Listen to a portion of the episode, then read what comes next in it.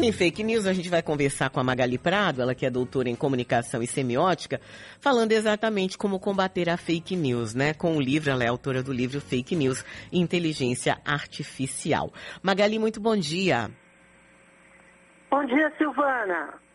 Magali, a gente tem, é, é, quase uma doença, né? Assim, eu, eu percebo aqui, estando na frente é, do Instagram, do Face, do canal do YouTube da Rádio Sociedade e do próprio WhatsApp, a quantidade de fake news que as pessoas mandam e simplesmente repassam.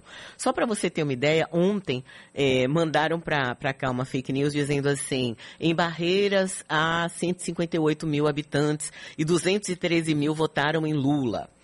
E aí depois eu, eu, fui abrir aqui o resultado do TSE e na verdade eram, sei lá, eu não lembro nem os números, tá? Mas 77 mil votaram em um dos candidatos e 50 mil votaram num outro candidato.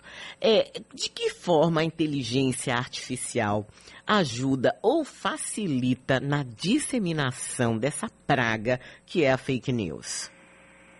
Então, Silvana, ouvintes, é uma coisa bem complicada, viu? Porque a inteligência artificial ela pode ajudar e pode também piorar, pode prejudicar. Então, ela é nociva quando ela usa, por exemplo, bots, que são robôs que alavancam a, a fake news. Então, uh, ela, a fake news é produzida por quem tem interesse em enganar as pessoas, e aí os bots, que são esses robôs, eles espalham com maior força, maior rapidez, velocidade e alcance essa fake news para as pessoas. E aí não tem como a gente uh, lidar com isso, não tem como a gente competir com, com a máquina.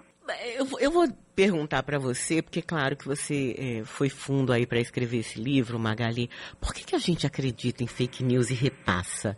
Eu não consigo compreender. Tá ali na sua cara é, a possibilidade de checar aquele dado, mas parece que se tem um pouco de preguiça ou não se quer ver a verdade.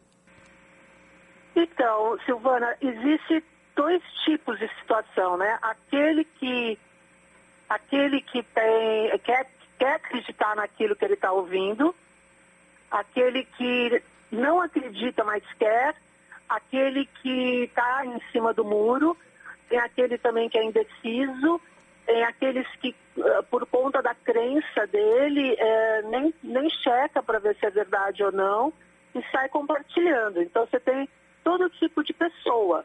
A, a maior parte das pessoas não fica checando se a notícia é falsa ou não. Ela, primeiro que muitas não têm tempo. Segundo é que, muito, segundo é que muitas não sabem checar. Não sabem entrar numa imprensa de legado, uma imprensa tradicional, para saber se aquilo lá está sendo noticiado ou não. E outras é porque realmente aquilo que eu falei, é, uh, fica confortável perante o que ela acredita. Ela acredita naquilo, ou ela quer acreditar naquilo, então ela sai compartilhando, entendeu? Você tem todo tipo de gente, Silvana. É uma loucura. Você vê a médio prazo, Magali, é, uma mudança é, nesse compartilhamento de fake news ou nessas fábricas de fake news, no uso de bots para compartilhamento de informações que influenciam o eleitor, né? Influenciam, na verdade, não vou nem falar o eleitor, porque elas acontecem o tempo inteiro e elas influenciam, inclusive, comportamentos, né? Exatamente, você falou bem a, a chave do negócio. Ela influencia o comportamento da pessoa, ela modula, ela modula o comportamento e aí, uh, primeiro ela modula o pensamento, aí consequentemente ela modula o comportamento. Porque ela trabalha com as bolhas, elas têm os nichos de pessoas que elas querem atingir. Uh, e na verdade elas, né? O fake news é, uma, é algo matemático, na verdade é um algoritmo, né?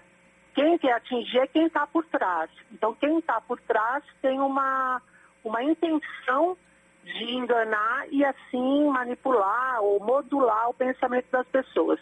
A sua pergunta é muito difícil, porque tanto acho que as pessoas podem começar a perceber que estão sendo enganadas, que existe muita fake news no meio das redes sociais, no zap, e nesses aplicativos, elas podem começar a, a perceber isso e aí desconfiar mais.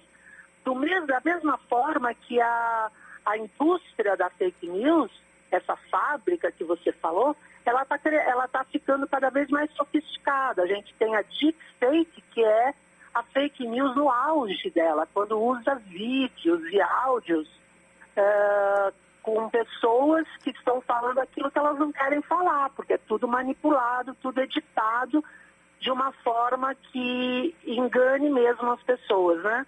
Então você tem os dois lados da moeda. Vai crescer em sofisticação e cada vez mais esses vídeos falsos eles vão ficar cada vez melhores e mais rápidos de fazer, porque toda a tecnologia é assim, ela vai ficando cada vez mais fácil de se manipular.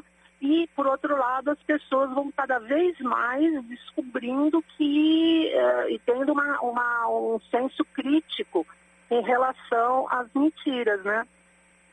É, e é interessante também, sabe o que, Magali? Ah, muitas vezes você tem fatos que são muito mais preocupantes, muito mais. É, que seriam muito mais críticos, digamos assim e que deixam de ser usados para se criar uma fake news. A exemplo dessa que eu disse agora, né? Que Alexandre eh, de Moraes teria dito que quem falasse em fraude seria preso, quando na verdade o que ele disse é óbvio, né? Quem é, fizer uma falsa denúncia de fraude, depois de uma investigação, vai ser é, processado criminalmente, como acontece no país sempre, né? Se você disser que alguém roubou, afirmar que você foi roubado, né? Der o golpe do seguro, por exemplo, você vai acabar sendo processado por causa disso.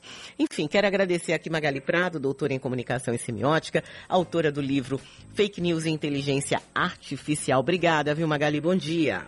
Obrigada eu pelo convite, Silvana e ouvintes. Bom dia para vocês também.